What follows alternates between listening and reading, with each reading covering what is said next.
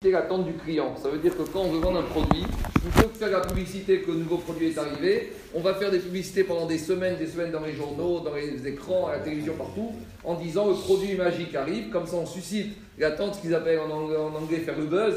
Ils suscitent l'attente et comme ça, après, quand les gens ils se précipitent dès que le nouveau produit sort. Et voilà qu'une fois, il y a un juif de Bnebrak il est parti en Chine là-bas, et là-bas, ils avaient mis au point en Chine, vous savez, les sièges pour asseoir les enfants. Il y a 30 ans, ça n'existait pas, les enfants, ils asseyaient sur les banquettes. Mais ils ont mis au point des réhausseurs et des sièges pour bébés, et on mettait les bébés, ils étaient en sécurité dans la voiture. Et donc, ce juif a, de Bnebrak, il est parti en Chine, et il a vu ce nouveau produit, il a dit, il faut que je l'amène en Israël, dans les milieux religieux, avec toutes les familles qu'il y a, c'est le produit révolutionnaire. Donc, il a mis au point de concevoir le brevet, l'exclusivité, pour amener ce produit en Israël il rentre en Israël, il va voir une agence de publicité, il leur dit écoutez, il faut passer une pub comme il faut, comme ça, dès que je vais amener le produit, tout le monde va se précipiter dessus. Donc le publicitaire israélien lui a dit écoute, on va faire la publicité d'un coup, on va créer une attente, et pendant quelques semaines, on va mettre des, chaque semaine dans le journal et dans les écrans, pas, la télévision, mais en tout cas dans les rues, sur les journaux, chaque semaine, on va faire un produit comme ça. On va pas dire ce que c'est, on va mettre en gros le produit qui va sauver la vie de votre enfant. Comme ça, pendant une, deux, trois, quatre semaines, les gens ils vont attendre.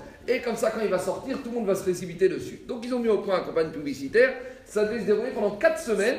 Il va avoir comme ça la publicité sans annoncer le produit. Première semaine, ça sort, tout le monde en parle, ça va être. Deuxième semaine, ça sort. Troisième semaine, ça sort.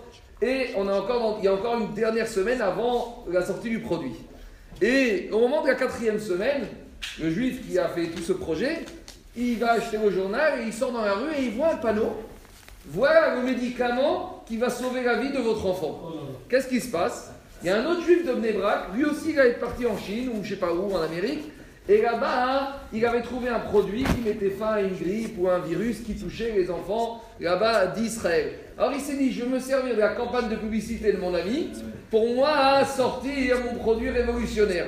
Donc qu'est-ce qui se passe? Lui, il n'a rien payé du tout. Et la quatrième semaine, il met en cran sur tous les écrans, voilà la crème ou la pommade ou le médicament ou le vaccin qui va sauver la vie de votre enfant. Donc, le premier, celui qui avait monté tout ça pour faire l'annonce et pour susciter l'attente, tout le monde achetait les journaux et tout le monde attendait ça, maintenant il se retrouve très mal. Parce que toute l'attente, tout le, tout le, la force marketing qui était là justement pour que les gens ils se précipitent sur son produit, tout est tombé à l'eau parce que c'est son ami, ou son ami ou autre personne de Mnebra qui a profité de cette attente pour sans rien payer, à avoir, mettre en valeur son produit. Alors bien sûr, bon, votre, euh, qu'est-ce qui s'est passé? Bon, après, il a vendu son produit, l'effet publicitaire a été moins important. Mais maintenant, le premier, Reuven, il a signé Shimon Obedin, il lui dit, écoute, tu m'as pris tout le profit, tout ce que j'ai financé, tout ce que j'ai payé, et tu me l'as piqué.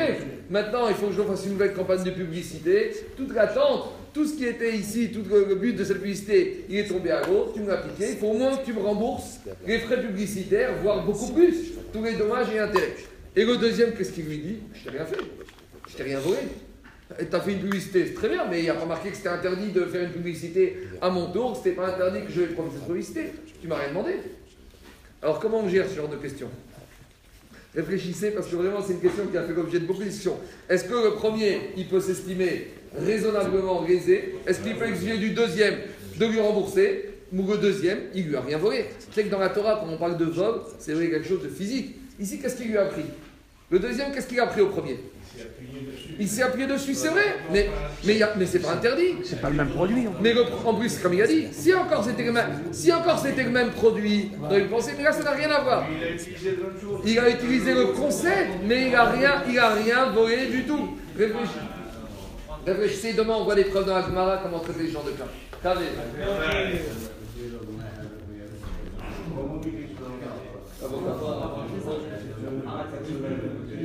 Rien à voir.